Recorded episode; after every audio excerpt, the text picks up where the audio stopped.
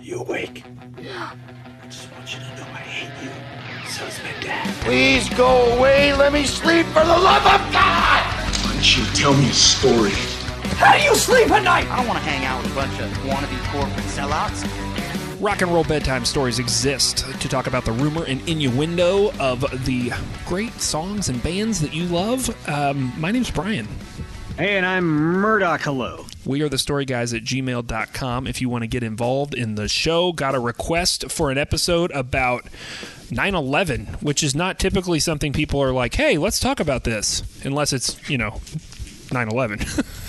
Unless you get an email from Good Time Charlie, who wants to talk about what a clear day, clear Tuesday morning that was. No, no. Here, here's the letter. It's it's from it's from Zach, and Zach says, uh, "I was in college, uh, September 11th, 2001, still buying a lot of music. Hey, I can relate, Zach. I was too."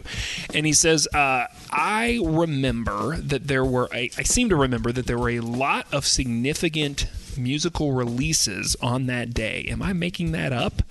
Also, didn't 9 11 really change uh, things for music for a while in terms of radio releases, names of things, etc. I'd love to hear some research from you guys on all of this. Love the show. Keep it up.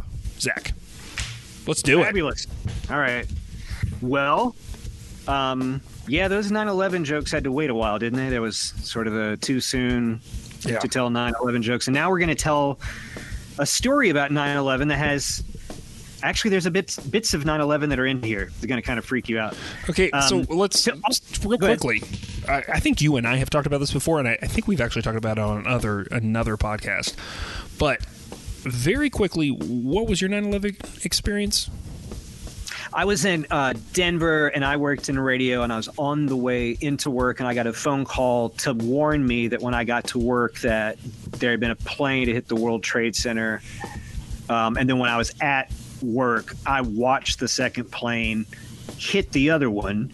And I worked for a company that was owned by CBS. So we switched to CBS News like probably about 30 minutes later and sat around and watched it.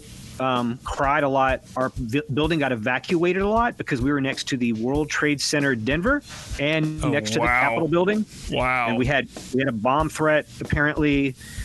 Um, and then late, some point later, it, it, later in the afternoon, someone told everyone to leave and go home.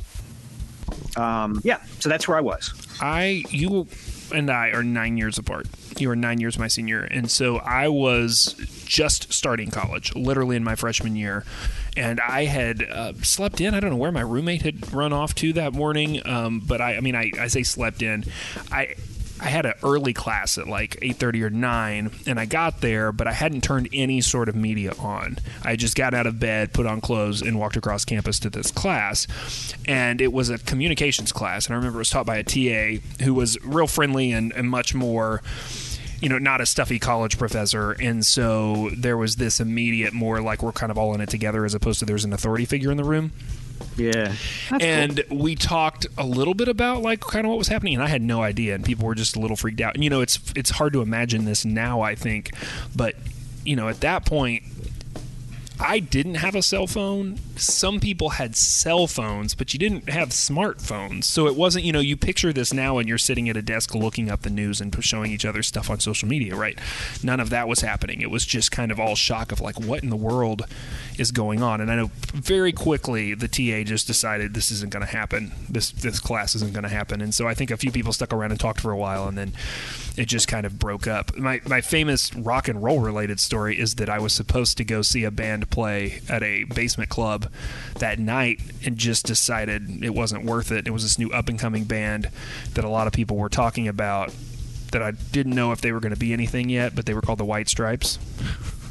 Turns out they did play in town that night to about 40 people. Um, they decided that the show should go on um, despite the national culture and feeling. Um, and I was not there. And I, I, I gotta say, I wish I had. I wish I had gone to that show. I know that um, when I was in Denver, Sade, Sade had a show at the arena that was there, and instead of canceling it, she went ahead and did the show. It wasn't on 9/11, but it was, you know, couldn't fly anywhere. So wherever she was, she was grounded. Yeah, Um, and uh, and she still did the show, but like, and she made a statement that she was going to go through the show, but like a third of the house was there. So it was like a 18 18,000 seats and like 6,000 people came. Wow. Yeah. Wow. Okay, so, So- veering back One- to music Yeah. releases that day. It was a Tuesday, which I do remember the hype when I was in high school and early college around Tuesdays because those were release days. That's not how it works anymore, but those used to be big days. We sometimes call them Super Tuesday, right?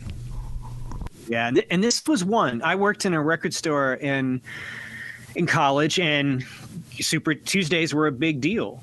And uh, the the thing was funny, even though no matter how hip and cool you thought you were, um, there were there were times like on a uh, like on a Tuesday after Tuesday afternoon where people would come in and say, "Hey, do you do you have where's the Insane Clown Posse record that came out today?" And you would discover who the Insane Clown Posse was because all the copies were sold, Right, and that was right. like pre pre internet and you know pre really internet, um, you know mid '90s. So, but anyway, it was a huge day for releases, and some really crazy things happened with some releases, and I'll, I'll get to those things that you can't make up that are so eerie and strange. It's bizarre. But let's let's hit my first number one record on that date was a record that I got that date because I pre-ordered it, and that's Slayer's "God Hates Us All." And what was the problem with that cover, Brian? Here's what was wrong with it. Didn't it. it have the cover? yeah, the, it, yeah, it had a problem. The cover of it was a gigantic, huge leather-bound book that looked like a, sort of like a biblical text, and then carved like with a knife with blood everywhere. It said "God hates us all" on it Oh wow. like like the butcher cover of the Beatles. Um, it got a white, you know, insert card Yeah. that just said "Slayer, God hates us all" with an up upside down cross um, in there, and so. But it's also you have to put in perspective. Like, did you know that Bob Dylan's "Love and Theft" came out on 9/11? Like, Really? it- instant masterpiece. Like it was instantly, people thought it was an amazing record. No one puts that together with 9/11. Do people put Mariah Carey's "Glitter," which was like the lowest point of her career with 9/11? Yeah, she became kind of a punchline around then. About around that time, and like her career was kind of going weird. That was a 9/11 release that was sort of unfortunate. Hey, can we pause I- for I- a moment and listen to the beginning of Disciple by Slayer? Oh, please, yeah.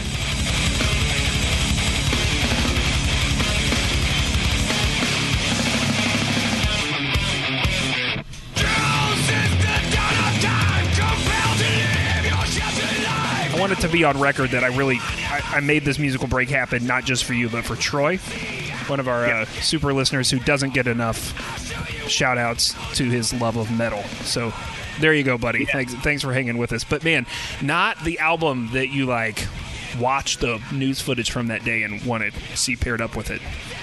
No. And you find out after 9 11, like my buddies are in the military, like they listened to this record while they were doing runs in Afghanistan. Truth. Um, how weird is that, man? Yeah. On that day, also, remember POD? How weird was it in the early 2000s that P- POD, they, were, they had a record that came out that day. And, and, that time you were you were you know you, you listened to the radio but around that time you couldn't get a, away from all radio pop radio adult contemporary radio all played pod Staind and nickelback all the time. Like everything just went upside down. We're in the upside down with music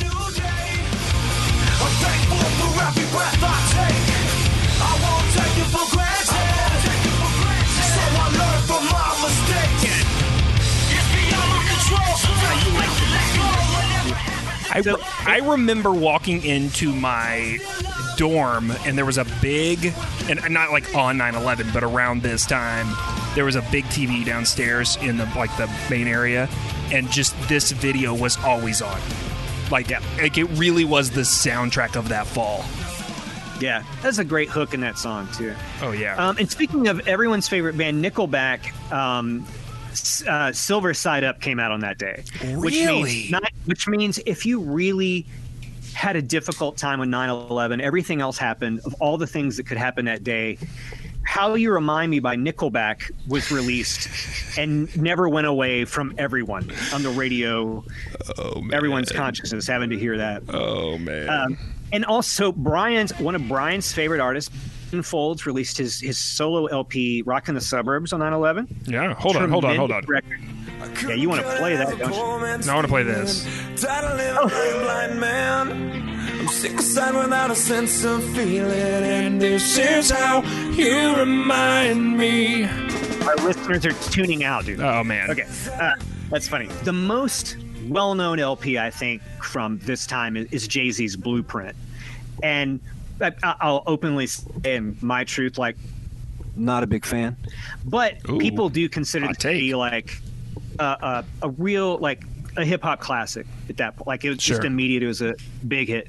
Mercury Rev, who a lot of people don't listen to, they had this remarkable LP that got a re-release last year called All Is Dream, and it was absolutely completely ignored because of the unfortunate timing of of the release. Oh wow. Um, and Sys- System of a Down, uh, oh, Toxicity. toxicity did come out that day, didn't it?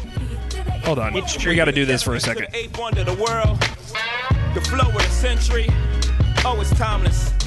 Ho! Thanks for coming out tonight. This record had back to back Izzo and then Girls, Girls, Girls. Both songs I had totally forgotten about. But it also had Heart of the City, Ain't No Love with Mary J. Blige singing the hook. Yeah. But, I mean, it was it was a big classic. Okay, are you ready for the weird? Yeah. Hit me with the weird. So, for for people that don't even have this together, I mean, people are younger, like 9/11 was not a thing for you. It was a very calculated attack on the United States financial, military, and almost the legislative, legislative and executive branches. Yeah. If Flight 93 hadn't crashed in Pennsylvania, it was either going to hit the White House or it was going to hit the Capitol building Yeah. that would have been a i mean the whole idea of like we're at war that extra plane hitting something would have been unbelievable so you know and the two twin towers obviously the big financial sector like downtown in manhattan how in the hell was it possible on September 11th that two albums came out that actually depicted that the World Trade Center was on fire on their Yeah. cover art? So this it's very hard for me to grasp the coincidence about behind this, right? Like it just doesn't seem and isn't is is this the definition of synchronicity when you have to just yeah. Okay. Because you like you just I have mean, to accept so. it, right? Like things like okay, this is just a big weird world and things happen, but it is unbelievable to me. So let's talk about those two records. Yeah, and the first one's a little less shocking than the second one. So the first one is Brian's favorite band, Dream Theater. I just made that up, dude. They had a live record. There's live scenes from New York, and the the cover art around the sides is like a montage of the band, but the center of that artwork, there's the Statue of Liberty and the World Trade Center are there, and they're basically have like flames around them, like engulfed in them. But it doesn't look like they're like on fire, but clearly it, it is a big fire that Sure. they're that's behind. Sure. them. The the record that people didn't believe is real, and if you want to go take a look and go to Reddit, some people actually, I noticed that, didn't think this still was real. There was a, a hip hop artist, they're called The Coup. Oh, and they had a record called Party Music. And it is, if 9 11 was a difficult day for you, for, for whatever reason, it was an awful day for me. Um, it's it's kind of difficult to look at the cover because it's so unbelievable looking. There's two two two gentlemen on the cover, and one of them is holding a detonator. And then behind them, both of the twin towers have these gigantic explosions out of them, and they eerily look like not like what happened on 9/11. Like the art is so it's so similar to what really happened, what you really saw on television. And uh, you know that got pulled pretty Uh, quickly. yeah. track track number two. You know what track number two was called on Party Music? Five million called Bomb the ways. Pentagon? Five no, five million ways to kill a CEO. Slap 'em up and shake 'em up and then you know. Let 'em off the flow and bait 'em with the dough. You could do it funk or do it disco. Yeah, how this. Justified it, it was worth you waiting. On the turf debating how to get it percolating. I didn't listen to that record much, but I do know you know who has a guest spot on that record? Who? Dead Presidents. Yeah, yeah, totally. Um, so it's- it was weird that if you think about how that day, how, how that happened, that, that those records um, either like it worked out great or, or it didn't. Um, and, and Zach, to, to de- like, I- remember being very clearly knowing everything about. And let's just point this out. This is about Clear Channel, is what I'm pivoting to now. So Well, Clear Channel. So this is great. I was going to say, let's talk about long-term effects, but also let's talk about specifically our experience because of our, our our background. If you've not listened to the show before, we both used to work in commercial radio, so we know a lot about how radio reacted here, and I think that's the next chapter of this. Right. So right after 9/11, uh, Clear Channel, which I'd like to go ahead and just say it now and, and out them, even though they're iHeart now. Two of the worst interviews I ever had in my entire life were at Clear Channel. So suck it, guys. Um, anyway, they they had a memorandum with songs that they determined were quote unquote questionable. And it wasn't like the song titles necessarily, but also was about the subject matter of them. There was 165 songs on this list, which Wow. smacks of censorship. Um, every song by Rage Against the Machine was on it, right? Oh, shocking! Um, Knocking on Heaven's Door by both Dylan and Guns N' Roses was Hey, on it. can I pause you for a second? Can I pause you for a second? I think you bring up something with Rage Against the Machine I want to talk about. Someone asked me the other day, do you think it's possible that in 2020, looking back with a historical lens, that we actually have assigned Rage Against the Machine a place in musical and cultural history where they are actually underrated? I would like to hear your thoughts on that. Do you do you think they are underrated for their for their impact and their you know their fervor and what they have been able to accomplish, or do you think they hold the right place in history? I- think from a political standpoint, I think they might be somewhat underrated. Yeah. And and I I lived through that and I saw them open Lollapalooza. Like they were on the opening slot on Lollapalooza, Sony or Columbia, whoever signed them. Sony would- Sony was the label. Got them on that tour and people didn't really know who they were. Um and so they were just kind of part of that sound. They were like kind of the angry part Yeah. of the sound. And, and I will tell you, there were times when I very first was exposed to the group that I just thought it was kind of like angry. Uh, you know, I didn't read between the lines. Like, I didn't know, other than fuck you, I won't do what you tell me, I didn't really pay attention to the rest of the lyrics of Killing the Name of. Oh, man. And everybody should pay attention to what the other lyrics So of it- that song. right now in 2020, a song that came out in what 90, 1992. It, Yeah, it, it reverberates with current feelings about police and about brutality and about violence and about the color of someone's skin. And they were doing like i could play that for a kid or read it to a cultural enthusiast or critic and you'd think it was written in the last six months. Unbelievable. Yeah, it's yeah, um, totally. Okay, so there's weird things about this list too, Brian. I don't, do you remember the really weird parts where they're like there'd be two versions and like one version would be on the list and the other wasn't? Like "Smooth Criminal" by Alien Ant Farm was on the list, but Michael Jackson original was not on the list. Like the original version of "Last Kiss" was on the list, but Pearl Jam's cover was not on the list. Wait, wait, wait, wait. Why was Tommy James' version worse than Pearl Jam's version? It's Frank Wilson was the name of the uh, the guy. That was the early version of that. The early version is Frank Wilson. Okay, not Yeah, Tommy. James. Yeah, Dancing Okay. in the Street, both versions are included. If you're wondering about the second version, that's Van Halen. Um, and then Leaving on a Jet Plane. Okay. Right. Yeah. Um, but like Peter, Paul, and Mary's version is included, but John Denver's wasn't. Right. Um, ACDC had the most songs included, of course. You ready for these? Dirty Deeds Done Dirt Cheap, Hell's Bells, Highway to Hell, Safe in New York City, Shoot to Thrill, Shot Down in Flames, and TNT. I like that they're on there and they're like most of them are, you know, because they sound violent or because they sound unruly, but one of them they just wrote a song about New York and that one had to go too. Like, Right, yeah. And then the other thing that was really weird about this list that I think really bothered me as a as a human, as an American, really. Um, and that sounds it's a pretty strong statement, but I mean these guys can kiss my ass, really. So what we found was on that list were songs that were happy. So the the memo that came out, they included songs that were happy because they didn't know if that was expressively going to be okay for people to hear happy music. Now think about that and think about the federal communications license that's licensed these radio stations and they're supposed to like, well, you we're not going to play happy music because of this national tragedy. Give me an example of one of the songs, the happy songs. What a wonderful world. Walk like an Egyptian. Rescue me. Okay, so so Um, what a wonderful world. I, I, I can maybe see.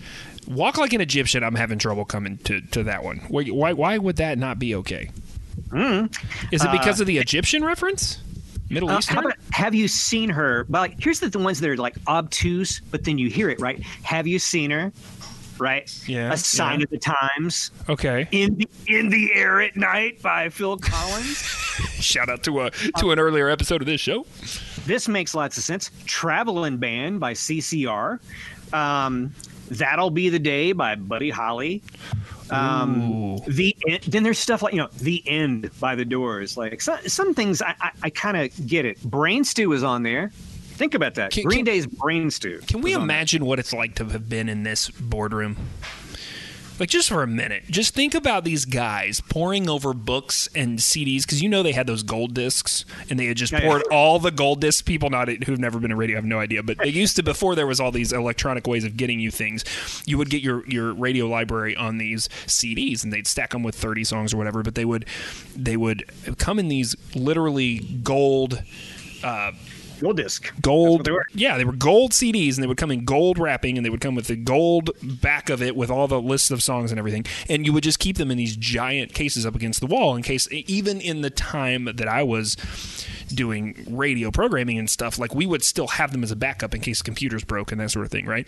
So you would just Yeah. have walls of these gold discs, and I can just imagine by the handful throwing them on a conference room table and pouring over them, and everyone going like, I don't know, I could see how you could construe "walk like an Egyptian" to mean that the you know a Middle Eastern man might walk in a way that would make you suspect. Like I literally can see a bunch of groupthink happening, and it's nauseating and also a little bit uh, fascinating.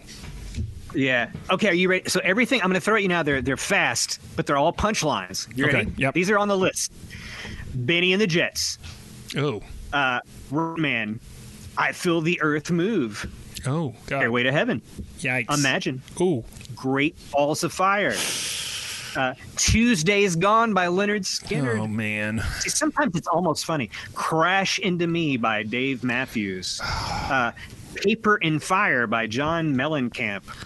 Uh, Jet Airliner by Steve Miller Band. So what what were people playing? Like I, I almost want to see the list. Night Chicago Died by Paper Lace. St. Elmo's Fire by John Parr. Can, can, can someone show me the list of what people were actually playing? Like some of these poor library stations are like, and here's another round of like I don't even know what song is safe in order to make this joke. and the thing to be to be fair to this this awful uh, monopoly company uh, that should be kicked off the New York Stock Exchange for Pete's sake, um, this wasn't like a mandate that they required all the stations to do. It was a list that had suggestions on it, but that list got leaked, and it was a, you know, it, it, it was kind of, you know, it, it's it kind of smelled of censorship a little bit. Yeah, Um, I remember people f- having a lot of different takes on it. Like there were some folks who thought like, okay, I kind of get it, but what does this mean ideologically? And that's kind of what you're getting at. Is like where does this put us on in in, history if we make some of these decisions or if we're even having these conversations? And I think that's a big reason why people didn't they didn't want that leaked. They didn't want people seeing that. Yeah, and and I guess all the songs that had things about fire and flying, dying, and things like that. I mean, maybe the prep, maybe the prep was to to keep people from calling in and complaining because of the massive blueprint. Because Clear Channel owned at one point like 800 plus radio stations, so that blueprint would have a lot of risk for a lot of people calling in and complaining that they didn't want to hear a "Stairway to Heaven." Uh, after watching 9/11 happen, And how long were they suggesting you pull these things from rotation? Did they ever give any sort of timetable? You know, I, I don't know. I, like when I, I looked up the memo, I didn't see how long that that, that went, but I, I do remember very specifically like there was the the moratorium of the moratorium was over at some point. I remember that very specifically, like that happened, and it might have been for PR reasons too. Um, I mean, it was kind of a nasty. It, it was definitely a little blight on on that organization. So, Um, and so- it was just them. It wasn't. It wasn't all. It wasn't all media. It wasn't like you know a list from the government or whatever. Like it was one company. So private. I mean, it's a company, so they can do whatever they want to do. So what what other strange musical repercussions came out of 9/11 besides, you know, a great episode of South Park where a fake great country song about when they built the ladder to heaven. you know what I'm talking about, right? Oh yeah, yeah. People from all over the country are coming to see the ladder, feeling a connection to its symbolism and beauty. Even country singer Alan Jackson has shown up with a song he has written about the ladder. Alan Jackson is, of course, the man who wrote the song Where Were You When the World Stopped Turning about the tragedies on September 11th. And now he's here once again to capitalize on people's emotions. Let's listen in. Where were you when they built the ladder to heaven? Where? Did it make you feel like crying? Or did you think it was kind of What a beautiful song. Brian, do you do you remember do you remember that right after 9/11 people started playing Whitney Houston's Star Spangled Banner from the Super Bowl and then God Bless the USA by Lee Greenwood started going on the radio too. Well, in You know, it's weird. Like I remember them I remember those things happening uh, which were strange, you know. Yeah, and there was then in country music, which was deemed and has been deemed the the patriotic. Um, you know, musical outlet, I guess. You know, it's not you rock and roll. You can be critical of the government, and then, then you end up on this list, like Rage Against the Machine, right? But uh, country singers write like to write songs about the red, white, and blue, um, and so then you got like aggressive and more aggressive songs. Like you had that Alan Jackson song, but then you had like the Toby Keith kind of just wrote his meal ticket for a while, writing very aggressive songs about you know basically killing terrorists. Um, yeah, that's right. It- there was just a very strange tenor in the country and i you know since we're talking about the musical implications i think one of them too is the whole dixie chicks thing that ends up happening and what ah, happens yeah. to their career is definitely related be, to this in terms of timing i think if this had not happened the sensitivity about speaking publicly about distaste and distrust of a national leader in an international space would have been seen a little differently. Yeah, and and now it would. And and how about Kanye uh, off script with Mike Myers saying George Bush doesn't care about black people? Yeah. Yeah. That's brutal. I mean, it's, it's like stop you in your tracks, man. Yeah. And and you know, there is this real resurgence of affection for the United States and a, a respect for for Bush. I mean, that's why he gets the second term. I mean, I think in very very loose terms, right? Like people kind of think like, well, because of this is is probably why he he's able to get that. Um but yeah, it's just you know th- there was also things happening in terms of you know you talked about album art on the day of but going forward for an indeterminate amount of time there were there was oh let's be sensitive about the th- way we're titling things and the art that we're using. And one of those was that comes to mind for me is you know Jimmy World right around this time put out an album called Bleed American and there are different versions of that album still to this day. If you find one that came out before 9/11, you can find a copy called Bleed American. But now they've tried to scrub the record and have na- they've left the song on the album, but the name of the album is just self-titled. It's you know fans still refer to it as Bleed American, but it is not publicly acknowledged as being called Bleed American, or at least I don't think it's called that at all. The best thing, wa- the best thing was really though that the music industry as a whole really, they, you know, it was a very much like togetherness with everybody. Like everyone kind of felt like they kind of got their heads together. And, and sometimes when musicians and entertainers get together, they do really great things. Sure. Um, and and I, I think they did. And, and in retrospect, like it killed record sales for a little while. I mean, the our, all the flights were grounded, so it, it probably killed you know, tour dates and things for a bit. Um, but it changed the way we thought about a lot of things. 9/11 did. Um, but I mean, that was now 20 years ago, and and here we are. So, and uh, they don't play any controversial, dirty songs on the radio at all um, these days with anything revolving sexual references or things blowing up stuff. Uh, wow. So- um, you know, I did just look on Spotify, and it does it does appear that they are now calling uh, "Bleed American, Bleed American." They are allowing it back in the in on the record, um, which is a really interesting thing in the in terms of digital, right? It's like if that got erased in digital memory as Bleed American, it would never. I mean, people would forget, and it would never be known as that Yeah. um, because you know there's a there's some great conversation around what happens in terms of musical legacy and legend and history with the move to digital platforms in terms of copyright law and other things right what you know if you destroy or take away a track off an album digitally and decide that it can no longer be on that album it just disappears from history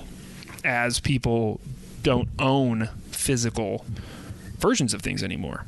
So Yeah. if you know if if someone takes that album and they take Bleed American the the title track and the first track and they just decide it's not appropriate and they pull it off the album, well, it kind of disappears for most listeners. It's just not a thing. And sure, people keep things certain places and put things on YouTube. But I mean, you can see from big brands being able to to relegate what is on and not on YouTube. Try to look up a SNL clip that you like. You know, I mean, there, there is there are ways with enough money and power to to take those things away. And so, I mean, I've heard and had really interesting conversations about you know, kind of vying for phys- for for or, or justifying keeping physical music around because of the fact that things the, the historical record can be altered very easily. And I mean, we saw this a bit when we talked about warehouse fires and stuff, right? Yeah. You know, Right. wh- when things get caught up in flame, not to bring it all back to catching things on fire, um,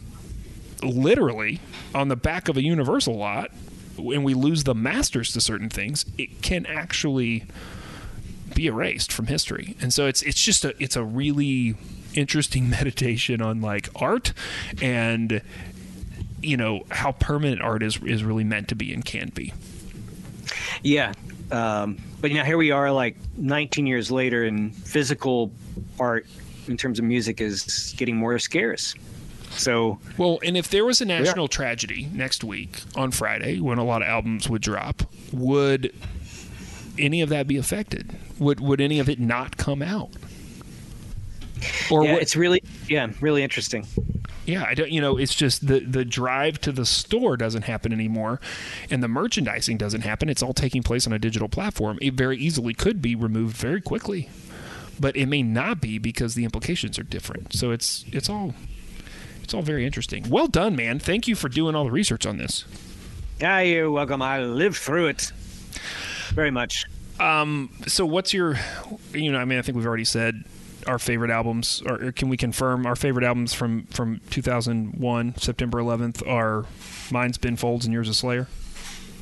Absolutely. Yeah. But you you you dig that Dream Theater record a little bit. Nope. I'm, I'm, not into that. I'm not into the whatever kind of metal that is, man. Uh, I'm going to send us out on Bleed American. Let's do it. Let's okay. do it. If you want to get involved in the show, send us an email. It is we are the story guys at gmail.com. And uh, maybe we'll do a little research on, on the story you want to hear. And uh, what should people do? Until next time, Mark. Keep telling stories, guys. I'm not crazy cause I take